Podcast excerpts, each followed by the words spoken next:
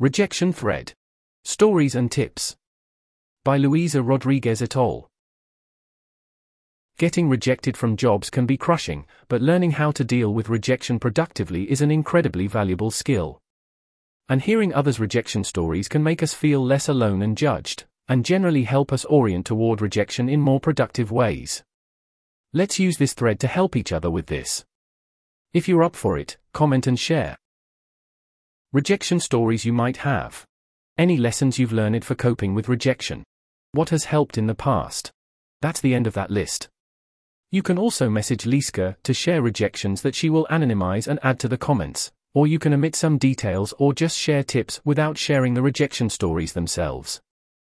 Subheading Sharing rejections like this can be hard. Don't force yourself to do it if it stresses you out. And if you're commenting on this post, please remember to be kind. There's an image here, see the original post. Heading Luisa's experience, shared in the 80,000 Hours newsletter.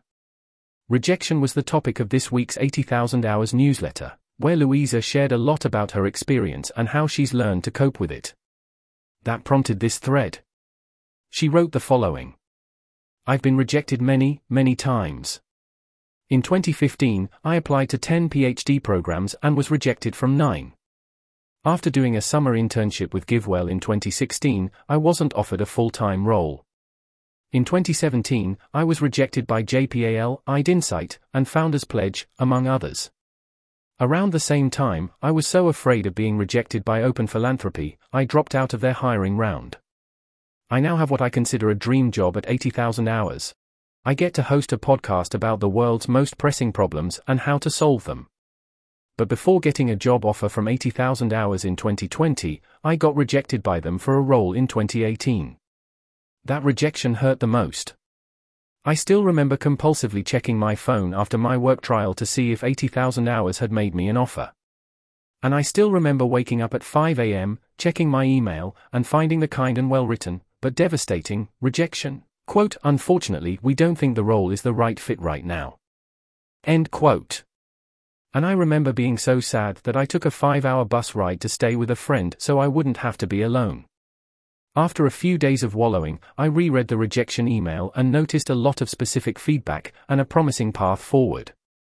We're optimistic about your career in global prioritization research and think you should stay in the area and build experience, they said. Quote, We're not going anywhere, and could be a good career transition for you further down the line. End quote. I took their advice and accepted a job offer at Rethink Priorities, which also does global priorities research. And a year and a half later, 80,000 hours invited me to apply for a job again. It's hard to say what would have happened had I not opened myself to rejection in 2018, but it seems possible I'd be in a pretty different place.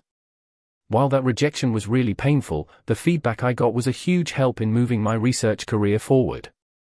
I think there's an important lesson here. For me, rejection is one of the worst feelings. But whether you're like me, looking to work in global priorities research at small nonprofits, or interested to work in another potentially impactful path, getting rejected can come with unexpected benefits. When you get rejected from a role you thought was a good fit, you get more information about your strengths and weaknesses.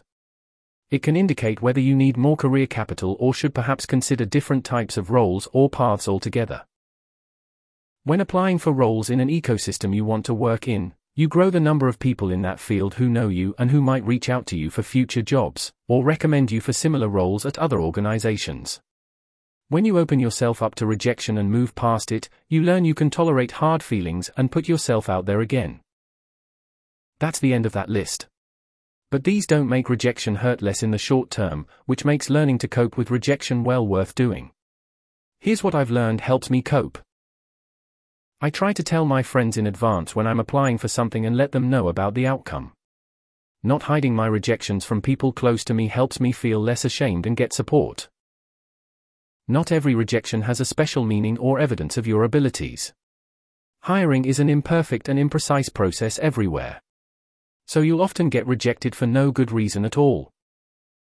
I remind myself of lessons I've learned in therapy, things like There's an indented list here. First point. Quote, if I'm not getting rejected, I'm not being ambitious enough. End quote. Quote, just because I'm not right for this role doesn't mean I can't add value in another one. End quote. Quote, this rejection hurts, but I'm proud that I was brave enough to put myself out there. End quote. That's the end of the indented list. That's the end of that list. Once I've processed the immediate feelings of sadness, I try to figure out what, if anything, to learn from the rejection. I find this not only helpful, but empowering. It makes me feel like I can turn some of the pain of the rejection into strength and growth. Learn more. Luisa. My experience with imposter syndrome, and how to, partly, overcome it. Lizka, Notes on Imposter Syndrome. Podcast. Having a successful career with depression, anxiety, and imposter syndrome. All the evidence based advice we found on how to be more successful in any job. That's the end of that list. Other potentially useful links. If rejection really brings you down, it may be worth taking a look at 80K's resources on looking after your mental health. Read all the best advice 80K could find about how to get a job. That's the end of that list. Topic pages on the EA forum. Self care. Motivational. Career choice. That's the end of that list. This article was narrated by Type 3 Audio for the Effective Altruism Forum. To report an issue or give feedback on this narration, go to t3a.is.